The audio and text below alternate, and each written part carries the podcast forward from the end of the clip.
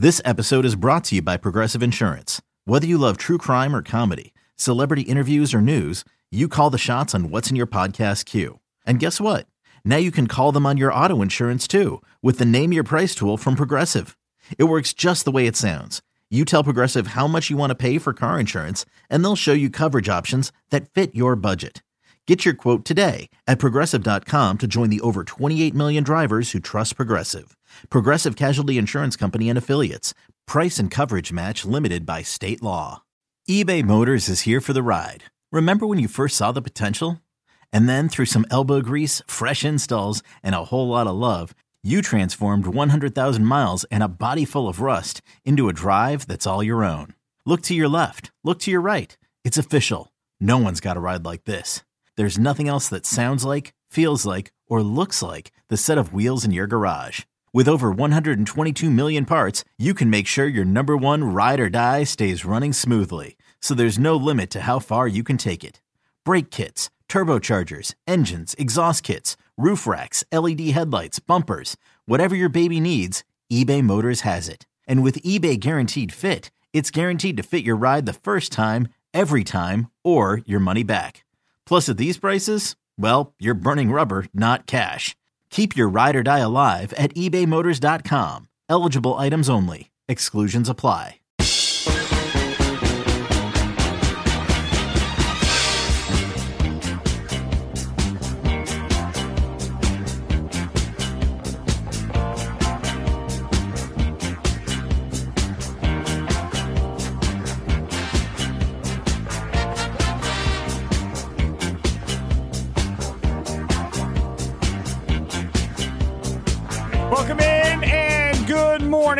Another edition of the Castle Lane Spare Time Bowling Show. Steve Sparky Pfeiffer, Phil Brylo from Xtra Frame, FloBowling sits over there.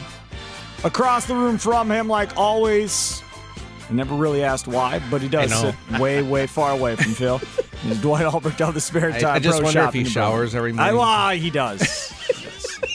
Other people on our staff may not, but he, Phil Brylo, Well, I got definitely does. direct look at him. Yes. You know, I can see his face and everything. Yeah, I mean that's where I sit, where you're sitting. Gary Ellerson sits over there. It's like do we have big show. designated seats. Designated seats, right? Every show has it. Every single show. If it's final inspection, if it's the Varsity Blitz uh, college basketball show, Faith in the Zone with McGivern that he airs before this show, Chuck and Winkler, every show. And I don't get- know why. I've never been a part of a radio show where every week people come in and sit in different seats. it's like wherever you sit the first time is where you will sit there going forward. And nobody ever says you have to, but that always ends up being the case in radio. And I, I don't know why. Well, we were just meant to be then. Yeah, I guess. I, I just I don't understand. Same thing for my FloBowling booth. No matter what bowling center we're in, Goodyear's always to my left. You always do it the guest same is- way. yeah, Goodyear's to my left. If we have a guest or in the middle, I'm on the I'm on the right, facing out to the lanes. That's it's the good same stuff. thing. Good stuff. Uh, okay, so let's uh, go over what happened last week uh, on TV. We will hear from the winner of the Tournament of Champions coming up a little bit later in the show as Phil Brylo had a chance uh, to talk to him earlier this week. Uh, first off and foremost, I thought they did a really good job, Dwight, uh, of kind of going over the history of that center, uh, history of kind of everything that's happened there, how the PBA was gone, the PBA came back. All of that I thought was really good, especially for mm-hmm. people that don't watch the PBA for the last 30 years, 40 years. It was just a brilliant show. From the what I noticed was the signs the kids were holding. I love how they Yeah, had the it Uber like sign. old school, where they had the fans all the way down the Yeah. concourse in the stands, and I'm sure those people on the end couldn't see anything. But it just reminded me of what it was in the '70s. You know what? I you make a good point that I had never thought about because normally Tom Clark, the commissioner, normally would sit behind Right. the bowlers and then the executives or whatever the case may be. And the last couple weeks, I don't think he has been. He's been more on the side. Uh, him and uh, Carmen Salvino were sitting there on the side for this show, and I, you're right, and I never noticed that, Phil. But it seems like now the fans get an opportunity to sit in those seats, best seats in the house, and, and Clark has kind of put himself off to the side. Well, they have some VIP ticket packages as well, where you get a meet and greet with the bowlers. So before people weren't buying them, so he was sitting there, and now people are buying them, so he's not sitting there. Yeah, basically. Wow. Economics for the bowling center. there were some younger kids sitting there. Wow, good for them. They must be Mm-hmm. in the money early on in life. Um, or mom and dad. But whatever, whoever's got the money doesn't really Right. matter. Well, that's good then, because you should be able. I mean, I, I like the the fans sitting there more than I like the executives sitting there. Not that I you don't have an issue looking at Tom Clark on TV, but it's just it, it looks better, I think, uh, on TV. Okay, Mm-hmm. so you're right. I do like that. Uh, as far as bringing back the history, uh, Belmonte during the show talking about everybody that came before him, um, that's bold in the house to where it is now. You see that in some sports, like you see it with the Packers locally, where they will refer back to history. Gary Ellerson tells the stories all the time about how, uh, and again, this is different than what it is now, but back in the day, he played for Forrest Gregg. They'd come off of like two a days or whatever at training camp, come in, and there'd be all these old dudes sitting in their hot tubs that were, you know, Forrest Gregg's teammates that he allowed to come in, smoking cigars and stuff, and the players themselves couldn't get in the hot tub because these old guys were there. But it was the tradition, the family atmosphere of what the Packers were at that time. It's not as much now, uh, but it was bigger back then. And I like this kind of respecting the history of what happened before you. Yeah, there were two things in the show that I brought out of from the history aspect of it was number one, and Phil, you probably will uh, know the answer to this is is they mentioned a Carmen, Carmen that was one of the seven um, founding members of the PBA. Is he the only one alive yet? According to Carmen, Carmen, he is the only one that is left out of those original Yeah, seven. everyone else the is first meeting. Yeah. He said that on the show last week, I Yeah. think. I Okay. think he said it himself on the And- show last week. Yeah, and then I I forgot obviously from the the Or two weeks nineties. Ago. 91 i believe it was that uh, i remember when it was live also that they had that bomb threat Correct. and they brought they that brought up. that up during the show too. Right. So Yeah. I'm, I'm like, oh my goodness. I remember tuning into that show, and obviously there's going to be no bowling going on because obviously someone called in a bomb threat Yeah. that show. So a lot of history in that bowling alley. No doubt. Uh, So that was awesome too. Uh, okay, so everybody was well aware that sitting in the TV final and the championship match was Belmonte, and everybody knew that you had a chance to bowl for a million dollars uh, Mm-hmm. if you shot a 300. And Rob Stone obviously said what he might have been thinking at that time had they done the front nine, Yep. like Brillo had suggested that might occur. So you all heard that. If you missed the Rob Stone interview last week, by the way, uh, go to Fan On Demand, 1057fmthefan.com. Just go back and listen to last week's show. Rob Stone was out of the park good. Like one of my favorite interviews we've done on this Yes. show over the course of time. He's just he's really really funny and good and so forth.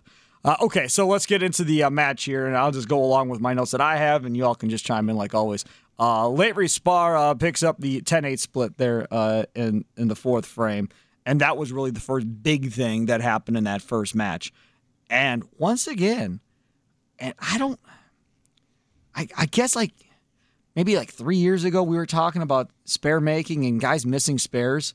It seems like as you go through this show again, we are talking about guys missing spares or making really difficult spares one way or the other, more so than I remember ever talking about last year on this show. Well, especially when it's coming to, you know, we're seeing a couple of chaps at a Blanchard in that first match, and this week we were in Columbus, and it's not just on TV. It's off TV It's too. off TV too. You know, Kyle Troup last week at the Tournament of Champions missed five single pins his last six game block. Holy a qualifying to fall out. Otherwise, he would have been on TV. Otherwise- Well, no, he would have he would have made the top twenty four. oh, to get the chance for TV. But yeah, right. but there's guys that are just self destructing all over the place. That is just So- nuts. All right, so he picks up uh, that split. Blanchard then leaves a two four five in the sixth. Uh, leaves two pin the two pin on the spare attempt, so he gets the four and the five. That was coming off a double. Spahr now up one. After that, heading into the sixth for him, he strikes out of the TV break quickly here before we get more into this. So for those people that are sitting at home watching on TV, Phil, that have never been to a TV uh, show like all of us in this room have, talk a little bit, and, and Dwight can too, because Dwight back in the day was, you know, bowling with the champs, whatever else. But about that TV break and how big of a deal, momentum wise, uh, that can be good or bad for bowlers with that first TV break in the sixth. Well, it's the first time they really get an extended chance to talk to their ball rep. I mean, they might get a few seconds between uh, shots to, to talk to opponent shots to talk to the ball rep. Uh, they can really map out what they've seen to that point. Uh, they can make a change as bowler if he's having some struggles. Uh, can just sit there and take the time to refocus as well. But problem is, you're sitting around, your rhythm's gone. So if you're that first bowler out of the break, all of a sudden you've been sitting there for two and a half, three, three and a half minutes before you're up for your next shot. And you really have to take the extra time before the lights come back on to, to, to know what you're going to do when you See, step on the approach. and for me in that particular situation, Blanchard leaves that split, only gets two of three. Spahr sitting there with the chance to bowl coming out of the break. For me, I think that was a switch in momentum, having the break right there, uh, and then at that point. Well, after that missed spare, I, I think they didn't. They think that uh, Spahr was going to actually win it, and Blanchard. They kept talking that oh Blanchard will learn from this and da da da da da. Right. He can't make spares, and they had him written off, and then he Right. gets into the tenth. Yep. But the thing that I find interesting is Blanchard even went at that two four five from like almost four fifth arrow and still Yep. chopped it. and still chopped it. Yep. Yeah. Yeah, no doubt about it. So then out of the break, Spahr up one after heading into the sixth for him. He strikes uh, uh, out of the TV break. Spahr comes back and then leaves a 3 6 10 in the seventh. Picks it up, though, and everybody goes crazy. Uh, and the way he picked it up, too, was uh, fun, too. Uh, Blanchard uh, throws a Brooklyn strike in the seventh. I like Brooklyn strikes. I know everybody says There were a few on that show. I, everybody, eh, you don't like Brooklyn Strikes. I think they're fun. Uh, uh, Blanchard then strikes in the eighth, thanks to Leighton Messenger uh, on the 10 pin. Spahr strikes in the eighth, then a 3 6 10 on the left lane again in the ninth. Uh, second time in a row uh, on that side, on that left side. He made a move, I think, after the one in the seventh, and he just gave that one a little bit extra on the bottom when Yep. he got to the line. yes. So it didn't, you know, didn't want to. Just ended up happening with his timing a little bit late, and you give it that little bit more, and there's there's no hold on that on that Don Johnson pattern last week. Yeah. So Spahr picks that up. Blanchard way light in the ninth, leaves the 2 5, chops it, and is now down five heading into the 10th frame. And the guy, these guys are missing, again, in 10 the last couple Yeah. weeks, guys are missing spares late in matches. You know, it's one thing to miss something in the first or the second frame, it's a totally different thing to miss something in the ninth or 10th frame. My question for Phil is: uh, Did they just not have it figured out, or were they just starting off that tight? They were that tight all week. It was just that tough all week long. It was trying to get the ball to read properly. Yeah, neither one And most could. of the, most of the players, especially at urethane, so we're showing, seeing a guy like Blanchard at urethane, they wanted that ball reading early because urethane naturally rolls early as it is. So that ball is actually starting to read in the pattern, and then it gets off the pattern and it uses what little energy it has left, and it has to get all the way through, retain just the, barely enough to get through the one three properly. And it was just tough all week to get that ball to read in the right spot on the lane. You could have it all of a sudden, and we saw it with crossovers. All of a sudden, that ball reads two Yes. feet, three feet earlier than it did before, Yeah. and bam, it's going left. I gotta say, I, I just thought of something. I'm not sure I've ever brought this up before on this show in the years we've been doing it, but so if you're a, a Major League Baseball pitcher or a Major League Baseball catcher, even to a certain degree, right? You have, well, the really good ones have notes on everybody, right? Right. You have notes Scouting, on right. on holes with different catch uh, with different hitters. Right. Uh, pitchers have notes on what they've used to get different hitters out over this uh, or certain amount of time. All, all this stuff. Okay. So you're a PBA bowler. You've bowled most of these patterns year to year on the PBA tour, year in, year out, year in, year out. It's the same type of stuff, right? I know where you're going with this. Right. and and if if you're sitting at your home going, dude, man, you've bowled this pattern how many times? How can you be so lost? Which one of you would like to answer this? Well, number one, I, I, I- you, I think you were going to. Do they make mental notes of every pair? Do they make not, mental, mental notes, notes. of They every should house? be making physical notes of everything because, Right. and you're right. For me, the house is going to change the shot as well. oh, sure, but uh, when I bowled, I I remember. Uh, you just remember pairs and how They they, give play. you problems or whatever Correct. the case may that's, be. You know, that's why some of the pros they always mentioned over the decades that they never did well at that center, or they avoided that tournament because they never cashed. Sure. there. So so, But but you- but you never took physical notes. no, You just was- all had it in your brain. Yep. How about you? But on the, I've never took physical notes either, but I never bowled that many tournaments and such. Right. But these guys, you know, you're on the championship here. You know what it's done all week, but now you have five guys in practice breaking it down for 15 minutes in different ways. And you've got the lights on it. And every single shot that's going down the lane changes it. And every shot they're making after that's just an educated guess. They're doing the best they can. And if you make a physical mistake with it and pull it left or pull it right, well, then you're you're still guessing. It was it was Yeah. brutal out there all week long for for Belmo to pull away from the field like he did a bit towards the end uh, was impressive before it got to the TV show where he was kind of throwing games other guys couldn't throw. Yeah, it, it just it, just something that I, I guess I'd never seen anybody on tour. And back when I was going to the World Series of Bowling, I don't think I ever asked the question either. And as we're sitting there, we're talking. I'm like, yeah, why wouldn't you have notes on this? Now, I grant you, on the TV show aspect of it, the lights are on it, so that's going to change, right? Mm-hmm. Guys bowling in front of you, and you having to sit there and wait forever is different than during the week where you're just constantly bowling and moving from lane to pair to pair, or whatever. So it's a totally different setup. But even if you take that out of it and you just go back to the qualifying aspect of it, there are still different things that change depending on who's bowling in front of you and so forth. Oh. But as far as what you're saying, as far as getting the ball to roll, this is the first match of the day. This oil is fresh. Right. Definitely the heat of the lights. And for me, it was the glare of the lights when I was on Bowling with the Champs that drove me crazy. But I, I firmly believe that the temperature of the lights have a tremendous amount Huge. to do Well, with yeah, but they're they've actually changed the lights this year. There's actually more of an LED lighting than Low, there's been in the past, cool so you don't really yeah. have much in the way of heat, Heat. anymore. But you still have enough body heat in the bowling center from all the fans that are in there, Mm-hmm. everything with that that's going to change it. And that 15 minutes of practice they get before the TV show. You think that's the area where so they make it or break it for them? Oh, absolutely. They can.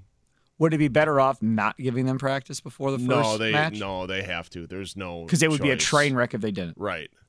It would be so super fresh that guys would would then be really making guesses out there, and you'd see a lot of matches ending at 150, 140 the first match. I think I really do, if they didn't get any practice in.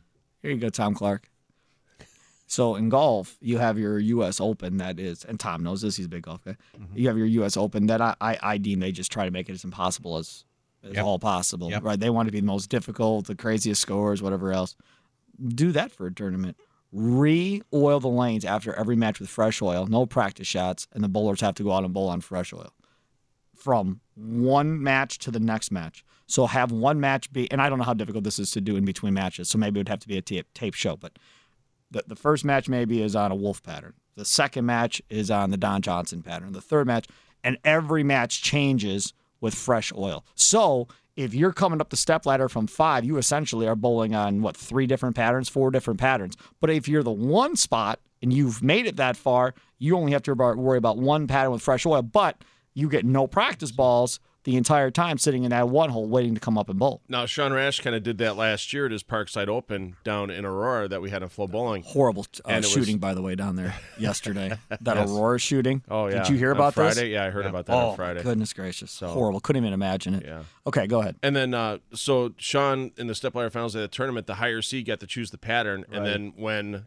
they had practice for that, two shots in each lane, and that's it. So that was That's an good, too. interesting, yeah. uh, Yeah, so I that like was that, too. was pretty interesting because Sean used three different patterns for that tournament. Right. Yeah, that's So- brilliant. I like it. I mean, it, it's stuff like that could be an added challenge, but, but Pa- part you of it- have to educate the audience heavily Yes. during the show about how difficult this truly is. Yeah, but part of our sport is adjustments. You know, For we sure. have to adjust during league and they have to adjust during the four or five games that they're on. I mean, what if EJ makes the whole run of the show today? He's going to have to adjust between all the Several times throughout. Right. Absolutely. But So, you would really have to you have adjust to if you're adjust AJ too.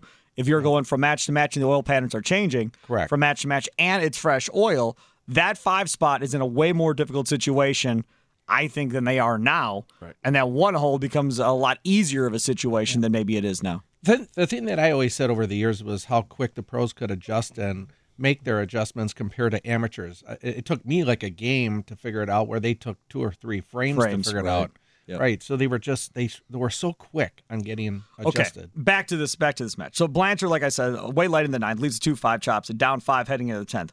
Blanchard striking spare in the tenth. Here comes Spahr, leaves the two a ten on the first ball in the tenth. Gets the two pin and loses one ninety to one eighty. That's how the match ends. And Lavery Spahr thought he nailed that shot. Mm-hmm. Yeah, he first ball of the tenth frame, and he got fooled a couple of times. Where you know you saw him after the fifth frame, he comes back and he goes, "I've nutted every one of those. Right. It's been right there." So, yeah, it's just it goes to show you you're a fifth of a mile off on ball speed, or you're bored outside or inside on your target on the tour. You're gonna have problems. So tough. Yeah, it, it is a huge difference. You're talking inches. Yes. I mean, that's Wow. really what you're talking. Tenth inches. inches. Inches. Yeah. And when you're bowling your house shot, you're not thinking of inches. You have Yeah. large amount of space. Get the ball near that space, and I'll be good. You don't. You don't get that on on the tour. All right, we'll come back. We'll talk about the rest of the TV show. Match two coming up next. It's uh, Blanchard and Tackett, and finally, finally, the ham bone has returned. we'll discuss that coming up next.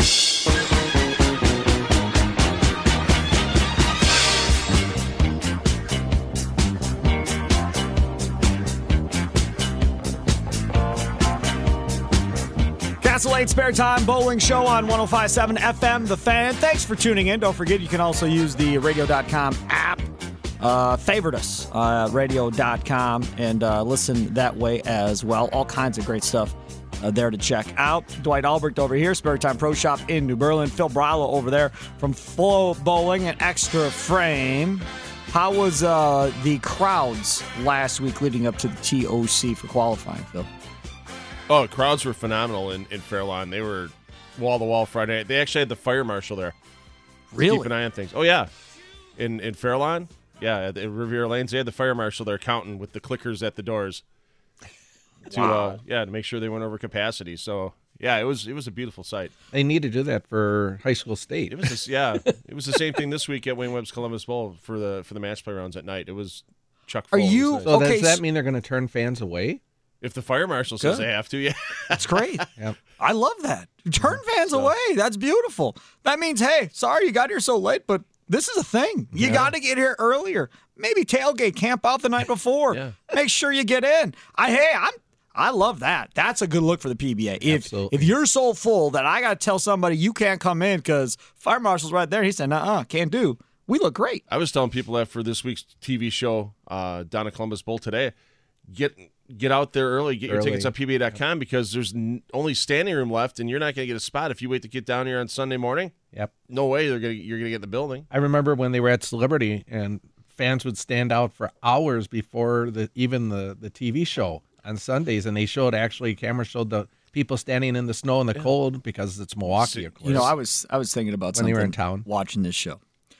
So back when when we were growing up, and we're all different ages a little bit, but kind of close. When we were growing up, right? They became rock star guys, right? yeah. Marshall Holman. Mark Roth, Pete Weber became those guys that you watched for Yep. years, and they had their personalities, and you got down with them, and you didn't like certain guys or whatever. This is kind of the feel I got with this this oh, right now definitely. because you start looking at how young how young these guys are, and you're like, dude, they're going to be around for a while. I mean, Belmonte Yep. maybe not, but I mean, the rest of these guys, they're going to be around for a while. Tackett and Kent and these guys that are coming, Yep. Svensson, all, all of these guys that are coming, you're like, hey, I mean, you could start getting some rivalries built as people start changing and so forth. And I'll never forget, it was Tackett that told me back in Vegas, like his first year on tour, that there were bowlers better than him that didn't even try for the tour because they didn't think Right. there was enough money Yep. and instead went to become a doctor or a lawyer or whatever. Right. Better than him. Yep. But And he, said this is what he always wanted to do. But that's going to change because if I'm right, what's happening right now with Fox and this tour is going to increase purse money and sponsorship money across the board in 2020. There are more bowlers out there this year for in running for Rookie of the Year on the PBA Tour than there's probably been, I'd say, in the last three years combined. Yep. You add up the number of bowlers that are eligible. It's totally going it's to change. changing. And the other day on the big show, we were talking about who's excited for the Daytona 500. And it wasn't a topic, it was just kind of thrown out Yes. there. And I was like, eh. Right. And I did, I hosted Final Inspection for a decade, 12 years, whatever it was. Um, and Jeff Orlowski now uh, is doing it uh, with Steve Zocchi, and they do a fine job. And the Daytona 500 is today. And I just made the comment on the air. I go, I- I'll give you an example. I said, I don't do that show anymore, but now we do the bowling show. That sport is going up, and NASCAR is going the other way. They're passing in the night right now. And then I see a story yesterday that there's there's talk about NASCAR shortening races, eliminating some races going forward, and changing the whole schedule and trying to figure out how to get that fan base back. Meanwhile, the PBA is adding live events, having fire marshals involved during qualifying. Are you kidding me? I mean, that, that's really happening right now. It's going back to that '70s rock star. You have a handful of guys that are bigger than life, Right. on Yeah. the tour Well, right and it- now. it's the youth movement. It really is the youth movement getting along because you're getting the expansion of high school and college bowling, and you're getting people that are friends of these high school and college bowlers all of a sudden seeing a Belmore attack, and these bowling pins are just flying around like balsa in the back end. And they're getting interested with that, and they can and, Yep. they'll watch it if it's on Fox. Yeah, or how Fox can I do it? They're not changing the How channel anymore. do It it? stays Right. on. When I was growing up, it was Mark Roth. How can I get the turn on the ball that Mark Roth did or mm. Steve Cook did? Right. That's the next thing that's going to have to happen, I think, in bowling houses. Rev rates are going to have to start going up in bowling houses. And I, I don't know how difficult that's going to be. You got speed in, in local houses, but you don't give rev rate. Correct. That's going to be the next thing that will help to identify bowlers with what's on TV. Seeing a 502 rev rate, and then you go bowl and yours is like 250, and you're like, holy crap. Like that, that's not even close to what I, I'm seeing on TV. I think that would really start opening people's eyes to that. Take nothing away from ESPN and the coverage they had for the Oh, years. it's not close. but Fox is just I love those side angles when they go in a commercial break of Yep. the pros in their slow motions and how they can bow and cup that wrist and arm. I mean that as a coach, that's the Well, stuff that I see. That's tremendously upgraded. And then the FloBowling aspect, Phil, for you guys is tremendously better than it Yes. ever has been, right? Oh yeah, because bowlers could sit there if they don't want to listen to myself and whoever was um, my guest at the time in the booth talk about the pairs we're featuring. Hey, if, if you know EJ Tackett's two pairs over, you want to watch his entire game and it's on. Beautiful. Watch his entire game and just listen to the sounds in the bowling center. That's So, nice. Yeah, and The- we get some really good guests there. Tim Mack from Storm. yep. Every day, at least Yes. twice a day, he stops in. Uh, we do a little thing called Two Minutes with Timmy. Nice. And he just talks about what he sees with his bowlers, what's going on out there. And sometimes two minutes turns into 20. That was a great story about Belmonte Yep. And Tim Mack later. in the 16 years show. old. yeah. Hey, hey, bought, hey, uh, he called the owner of Storm, right? Mr. Right. Storm, yeah. Yeah, you bought, you better come Mr. over Chrisman, here. you wanna see this guy? You may wanna come see this guy. He's 16, but you've never seen anything Great story. like this. How do you know that unless that's obviously reported? I've The other never thing heard that before. Other thing I love this week you guys did is these like min- little mini stories, uh, just between breaks or whatever it was. You know, it was like three four minutes long. You know, and he had pros giving tips and stuff like that. I love that. That was f- absolutely fantastic this week. I I noticed that on FloBowling when we had it in the shop. Yeah, and if you're a subscriber to FloBowling, you can get access to those all the time. It's not just when we play them on air. It's it's part of the, Sure. what they call the pro subscription. It was perfectly timed though yeah. between breaks. Yeah. Yep. Again, Oh, all I got a stuff hell of a didn't have. producer with Jeff Goodger, so Right. he, makes, he makes my job easier. Been around for a while too. Yeah. Uh, okay, match number two because we may want to talk about the TV show. We have a half hour left, um, and we have Jason Belmonte who sat down Phil Bryla. I'm not sure how this is all going to get fit in, but we'll see. uh, match number two: um, Blanchard with a ball change, to reactive resin in the third throws a strike. Are you surprised that Blanchard waited to this far before he made the change to the reactive resin? Didn't go to it in the first match. Well, No. he pointed at his tour rep. Thank you for making that Right. suggestion to me. Went to a Columbia Chaos A lot- from his black urethane. A lot of the time, it's what's the score? Where am I at right now? Am I getting Right. something that could Roll get me the back dice. out of the lead? Yep. Blanchard couldn't afford to do that at the end of the last game. He still, you know, he still knew he could put pressure on, Yep. on Lavery Spahr. Lavery Spahr to mark in the tenth didn't do it. But when you come out against EJ Tackett and you're down, Tackett comes out with a double, you go half ten, light two. Time for a change. Yeah. I, I thought it was the most entertaining match of uh, of the four. In a fourth, finally get the ham bone call uh, from Rob Stone. The TOC handball. I was pretty happy with that in the fourth. Pretty happy. I was like, okay, good. Now we're back. My favorite is still Yahtzee from him when he yeah, screams out Yahtzee's too. Yahtzee. Roll the dice. Yep. Yep. Uh, Tackett then leads a 2-10 split, light on the first ball in, in the fifth, misses both. Uh, still up 15 after five. Tackett then comes back with a strike in the sixth, which is always what you want to do after an open. Uh, Blanchard, though, is rolling himself. He now has a turkey through seven. Tackett then throws a turkey into the eighth, and then comes the fiance story uh, Yeah. in that whole mix. Uh, And a picture, which was, I thought, absolutely awesome. I don't know whose Yep. idea it was, but it was brilliant. It's was. it's his fiance drinking out of a Jason Belmonte coffee mug and Tackett in the background, like over her shoulder in the back of the room with his head face planted in his hands. Like you got to be kidding me! It was so Funny good. stuff. It was It right was around so good. Christmas that picture came out, and yeah, I saw that when it was on Instagram, and I just stopped in my tracks and started laughing. It's brilliant. It, was absolutely brilliant. And then put it on TV. That's the personality. That's the inside stuff that you just love. You Yep. crave that as a fan. That's the stuff. Just keep giving me more of that. Right. Uh, Hambone in the eighth for Blanchard. Yahtzee in the ninth for Blanchard. And then Tackett. Oh my God. He throws another ham bone and those ham bones is what he yells out. Those ham bones. I started laughing when he yelled those ham bones. Uh, Tackett throws a, a first strike in the tenth. Brooklyn uh, in the second ball in the tenth, and Which he was looked, huge. But he looked dejected, Well- like it was. Oh, I'm so sorry, right. dude. I, it's a strike. like I'm telling you right now. Right, if I if I would have been Tackett, and he's not me, right? Right. It's a he's not me. what the pros. I would have turned around and said, right side, left side, don't matter. They all fall. don't matter. All counts. Right. Right? That- but but instead, it's whatever. On the pro tour right now, it's everybody feels like shy and ashamed when they go Brooklyn. So what? Everybody knows you didn't mean to do it. Just you could make something out of it. It's a pros respect. You know, if you're going to win, throw it in the one three versus the one two. Hey, this is my I, thing. I understand, Hey, Sparky. hey, this is what my, my thing would be. You couldn't want to throw a Brooklyn strike? Go right, ahead. Whatever it takes to win. I, I know. don't care. Knock the ball down. Strikes third ball in the 10th tack. It wins 264 to He did apologize to Blanchard. Yeah, it was stupid too. I wouldn't have done that either. Dude, I'm so sorry, man. What are you sorry for? That you whooped him? It's done, man. Move on. Go to the next match. Stop. It's not like Blanchard's never thrown a Brooklyn strike in his life before either. Just stop. That that stuff drives me nuts. I don't understand it. You all throw Brooklyn strikes, whether it's in match play, whether it's on TV. It happens all Happens, the time. right. You got one in a good situation. Yeah. Live it up. Have some fun with it. Right side, left side, they all fall down. It don't matter. Just say something. It, whatever. Come up with your own term for it if you don't like Brooklyn.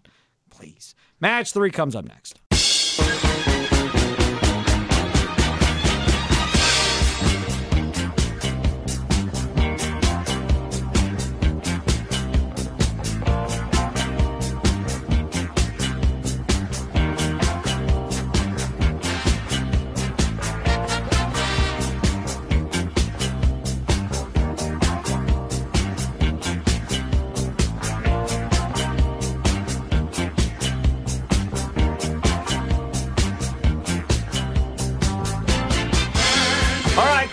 Spare Time Bowling Show on 1057 FM, The Fancy Sparky Fiver, Phil Brylow, Xtra Frame FloBowling. Check it out. It's good stuff.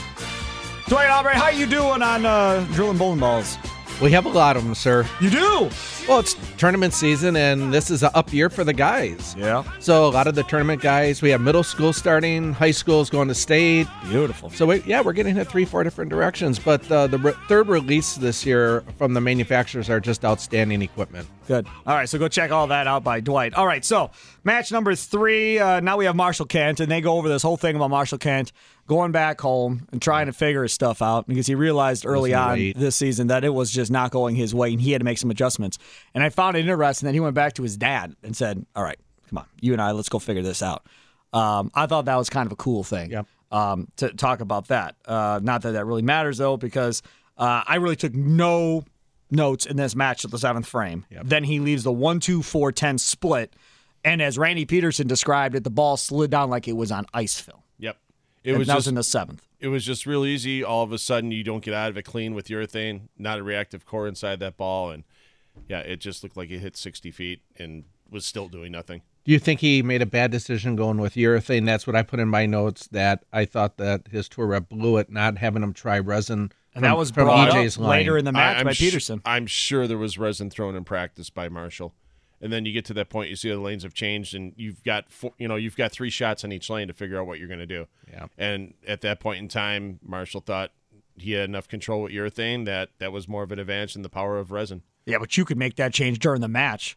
I mean, I understand you're He's saying stuck with I- it. Right. I'm saying I get what you're saying. You're saying, well, in practice you don't have a lot of time. Fine, but now you're in the match and the ball's not moving the way you want. Then maybe well, it doesn't matter at, at this point. So So I'm just wondering how much of that was actually physical for Marshall, where he, no, okay, I missed that shot again, and it's the ball in my hand that's perfect, but I'm not throwing it well. I think that was more Could of the be. issue. Yeah. Uh, okay, so gets three there in the seventh of the four uh, that he left up. Tackett had just rolled a double, so now he's down 32 through seven. And that match was relatively close. Just what, a frame earlier, frame and a half earlier. Uh, spare in the eighth, uh, through the nose in the ninth, seven pin count. Uh, spare. Uh, Tackett wins 238, 192. And that sets the stage for Tackett versus Belmonte, which is what I think we were all hoping for and Oh, sure. waiting for at the end of the day. That's what we all wanted to see. Uh, and now we're finally uh, going to check it out. Okay. So here we go. Belmonte knocks out uh, six pin late to start with a double. Ken strikes, uh, or I should say, Tackett strikes. Second, uh, uh, left a 10 pin. Spare and the third comes up light, leaves a two pin spare. Belmonte then in the third throws the turkey, and in the fourth, here comes the ham bone call. ham bone. Uh, the TOC ham bone for Belmonte uh, there uh, on that call. Tackett strikes in the fourth. Almost left a 7 10 split in the fifth. 10 pin taken out late. Seemed like there was some a lot of messengers during throughout the course of this show. It seemed that way to you too. Yeah, there was a lot of messengers at Riviera Lanes It was. all It, week long. it- it Yeah. did seem that way. Uh, picks up the seven pin uh, for the spare. Belmonte, after throwing the first four, now remember in this title match, Right. Uh, you're playing for a million dollars in Oh, the yeah. title match if either bowler throws a perfect 300. And I totally agree. Like Belmonte before said, I got half of it spent already, so you know, let's go. And I thought Stone was right on the money of when he heard there was a chance at a million dollars, you probably heard Jason Belmonte to himself or somebody else to go, cool, I'm going to win a million bucks on TV this year. This is going to be fun, right? Because he is that confident in his abilities to do it. That ball in the fifth, I mean, could he have buried it any better than he did to leave that He- solid 10? Yeah, he was left. He was in the oil. It really was. That ball never, even with his rev rate, never picked up the way it should have. And you saw the, the replay, the deflection off the 1 3 pocket for Belmo. Yeah. My question to both of you guys is: Have you ever called a ten pin a jerk? Oh, I've called it a lot worse Yeah, than that. gonna. Uh, yeah, I've Where's Oh swore my right button? god! Yeah. I, I almost fell off my chair laughing when Right. Rob Stone called that He- ten pin look, jerk. We can say whatever we want about Belmonte wanting that. Rob Right. Stone wants that call. Oh, yeah. Rob Stone wants to call a perfect game for a million dollars because that will be a legendary call. Yeah. I You guarantee. said I'm teed you. off. Yeah, I guarantee you. Uh, so Oh, up 18 after five is Belmonte. Belmonte then comes back, strikes in the sixth. Tackett leaves a four pin uh, in the. Oh, by the way, Belmonte missed the 10 pin in the fifth. Yep. I forgot to say that. So up 18 after five. But again, like we talked about with splits or whatever else, the key, fill is being able to rebound and come back and get that strike. I think he missed that 10 pin because he was so mad that he left that 10 pin. I think he mentally kind of screwed himself missing that 10 pin. Yeah, he he lost focus for a second. did. He's the first Yep. to admit it. He was kicking. He, he was still kicking himself when I interviewed him in Columbus this week. Yeah, that's about great. Missing that ten pin And we'll hear from Belmonte uh, coming up there. So then Tackett leaves a four pin in the sixth, a spare down uh, in the ninth. The problem for Tackett this this whole match was he couldn't string strikes. I mean, Right. No matter what he did, he couldn't string them. Right. And I, I put in my notes, and Randy Pedersen talked about it, Phil, about EJ not being able to carry or his carry was bad. And I made that comment to you when I did my one and only extra frame with you in Carpentersville a couple of years ago that when you see EJ in person, he puts so much turn on the ball or how his ball goes to the pins. It's like the pins don't know how to even mix. There's so much revolutions and power when he throws the ball. It's just like almost artificial bowling. Like it's too powerful for the pins to do their job. And and and that's what I saw during that show, at least that last game. Yeah, and I was kind of surprised as well because Tackett went back to that same ball he started in Right. match two with. Yeah, he went So back to that okay, venom shock you. curl. Had, yeah, you had 260 the first game. You made that change in the 10th frame. Used the other ball the second game of uh, his second game. He shoots 230. I'm like thinking to myself, you're not shooting that bad. And I never did ask EJ about what change you could have made with that, but it was I was kind of surprised he actually shelled back down again for that match against Belmo. I would have thought he would stay with something stronger because he knew Belmo was going to be throwing urethane. Kent threw urethane the whole time, and Belmo was well left of where Kent Right. was. And all week long, the guys talked about how after a while, it almost seemed like there was a puddle in front of the one-two pocket on the right side after enough games got bowled in that Don Johnson pattern. And we see some guys move right when we were on FloBowling. They moved back to the right. That nobody does that on tour anymore. Right. It just Nobody. seems to me with Belmo and EJ's ball speed rev rate being so close, it just seems to me, and it could be just the roll in the ball that Belmo puts on it, but it seems Belmo keeps his pins lower than EJ, where the EJ's pins fly up higher. Well, Belmo's ball speed was easily a couple miles an hour slower on TV than EJ's was. And sometimes, yeah, that's the key. You get the head pin going to the sideboard so fast, it's great on a lot of light hits. But on some light hits, the head pin comes back across and it keeps the five pin from getting over in the seven pin zone. Or it knocks the four pin back to the right.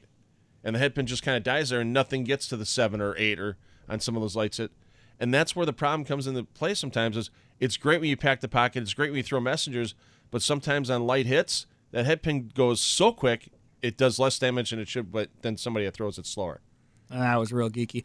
Okay, uh, so uh, we'll move We had on. a creaky moment. You did. That's okay though. It, it's allowed on this show. It happens from time to time.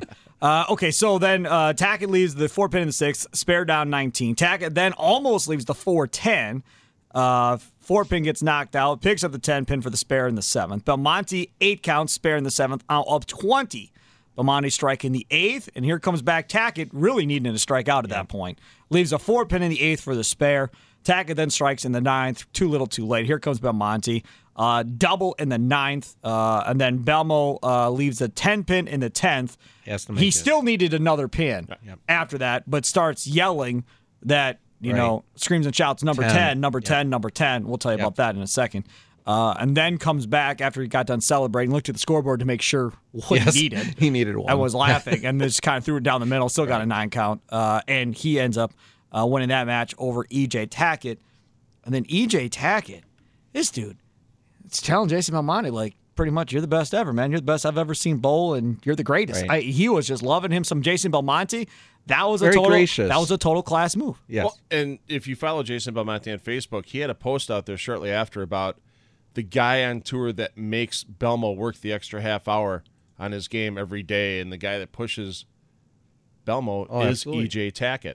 right. EJ's Belmo considers EJ Tackett his closest competitor on tour right I now. I would too. and we may see it again today. Absolutely. you know, out of Columbus. But you know, it, it's the mutual respect those two guys have for each other It was very gracious. off the lanes. Yeah, Very professional. Very beat the hell out of each other while they're out there, no doubt Right. about it. But yeah, on and off the lanes, there's the respects there because they both work just as hard on their game all the time. Well, force you, each you got to to look better. at it. If Belmo is number one, you would have to think EJ's number two right now on the tour. So easily, absolutely. Uh, and I love it. Okay, so for those of you that uh, aren't historians uh, on this stuff, uh, as far as what that meant to the TOC, Earl Anthony got to 10 majors in 16 years. Pete Weber got to 10 majors in 35 years. Belmo got to 10 majors in 12 years. yep. Three TOC wins. Mike Durbin has three TOC wins. Jason Couch has three consecutive TOC wins. Right, That's never been done. Still hasn't been outside of him. And Belmo now has three TOC wins, Tournament of Champion wins. That's it. Belmonte putting himself into the record books at the end of the day. Coming up next, we'll hear from Jason Belmonte as Phil Brylow had a chance to sit down with him earlier this week. That's straight ahead in the Castle Lane Spare Time Bowling Show.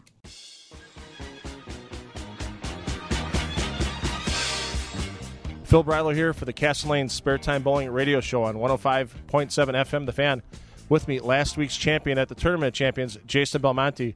And Jason, before we get started about talking with your tournament win, let's talk about the end of 2018. Not the finish you were looking for, player of the year contention, getting into the last events with the FloBowling fall swing and with the U.S. Open, and didn't quite get you the player of the year there. What did you do in the off season to get yourself ready for a solid 2019 so far? Yeah, look, I think there's a couple of things a bowler needs to be really good at on, on tour, and one of those things is a short term memory. So, you know, it, it wasn't a great ending to 2018, but I was able to let it go really quickly. Just go back and hit hit the lanes and train and work on some of the errors that, you know, crept into my game later in the year. Um, and it's been a really solid year this year. I think I've played, you know, th- four events, and my worst finish is sixth. So it's um, it's been a really really nice start to the year. And getting into the Tournament of Champions in Fairlawn, uh, you've had some success in that center last year. You made the TV show as well. Pattern was a little bit different, though. That Don Johnson pattern all week long for the players was real tricky. What was your key to keeping up with the, the changes throughout the week on that pattern and keep yourself well ahead on the leaderboard? Yeah, I just uh, went to basics really. I mean, I didn't try to do anything too crazy. I wasn't trying to create too much angle. I, I used a lot of urethane in the match play um, rounds when the lanes felt their flattest. Uh, and I just kind of said to myself, you know what? Um, the scoring pace is coming down quickly. My job really isn't to try and shoot 250s and 260s. I think it's to shoot 220s. Uh, so I, I went with a very safe option and just so I made as many good shots as I can. Tried to carry the 10 as much as I could with the urethane. And, and that's kind of what happened. You know, I'd get a double here, double there. Uh, sometimes punch out for 230 and moved on. You know, it was just a really solid uh, performance from the beginning of the tournament all the way through without, you know, without throwing too much caution into the wind. I, I was really smart and patient. Um, you know, and made a very high percentage of my spares. So it was, it was a pretty good tournament from beginning to end. And not to mention spare making, but you started the championship match with the first four strikes and then left the 10 pin and missed it. What is it, what do you do when you miss a spare like that to get back into focus and especially in a championship match situation like that? Yeah, well, I mean, I was really, I'm still am, to be honest, cranky with myself missing that spare. Um, but, you know, I think when the realization that the million dollar prize had kind of uh, eluded me, it, it was a very odd feeling. These, this overwhelming feeling of pressure on the spare kind of just hit me. Uh, so you missed it, and, or I missed it, and then the idea is, Right, you have to just leave that there. You, your million dollar prize is gone, but what's important right this very second is you have five more frames to win the TOC, win your tenth major, and it's time to step up and, and make some quality shots. So the you know the the eighth and ninth and tenth for that matter were three of the best shots of my career. You know it was. Um, and, and that's kind of what I, I really wanted to see out of myself was yeah I had that hiccup in the middle of the game but how am I going to bounce back and to throw those three shots down the stretch uh, to shut EJ out was one of the the better, the best moments that I I've had on the Lions. Well, Jason, you took home number 10 last week at the Tournament Champions. We're talking here after you're done with the third round of qualifying at the Players' Championship. Finding yourself in the lead again. What's the key to keeping this momentum going for the rest of the 2019 season? Oh, I mean, well, the season's so long. I'm not really focused on the season. I'm just focused at the Players' Championship right now. Uh, you know, the lanes are, are transitioning slightly different every single day, and, and the last few uh, the last few games of each squad, I've kind of missed the transition. So I've got to start, you know, really paying attention a little more and you know, getting to the right ball at the right time, and that's something that you know, if I don't do, uh, these guys are just going to do it against me, and it's just going to, you know, it's going to make it very difficult to, to stay, not just as the leader, but even to make the TV show. So I've got a, a lot of work ahead of me coming up, but um, 24 games around robin match play, plenty of bonus pins, plenty of quality shots still to come. If I can just perform, you know, as well as I know I can, um, yeah, I, I'll be going for number 11. Unbelievable. Jason Belmonte there with Phil Brylow. A great interview uh, from uh, our buddy Phil right there. Uh, okay, so uh, let's talk about the TV show coming up now today because it just doesn't stop. We were just talking in the break about the the PBA schedule on TV. It's stupid. Like we go through June right with the playoffs, uh, and then we get into league play in July. Yep. Uh, and it just goes and goes and goes and goes and goes. It's a beautiful thing. All right, so here we go. Uh, this is what we're going to see today. Chris Barnes barely misses uh, TV in that sixth slot. Barely. I mean, He got hosed all night long Friday night. 33 painful pins uh, out. Uh, Chris Barnes. So five, Kyle Troup. Gotta love me some Kyle Troup on TV. EJ Tackett is four. Pro, pro bowling. Like that. DJ Archer, fine. Two, I have no feelings in DJ Archer. Like, I, I no, not, not good, not bad, Right. just fine. I respect him. Uh, Anthony Simonson, love it. And Jason Belmonte back uh, back in the top spot again. Man, Yep. oh man. Three this- two-handers. This TV show's gonna be fun. Number 11, Sparky? Uh, Your prediction? No, I can't do it.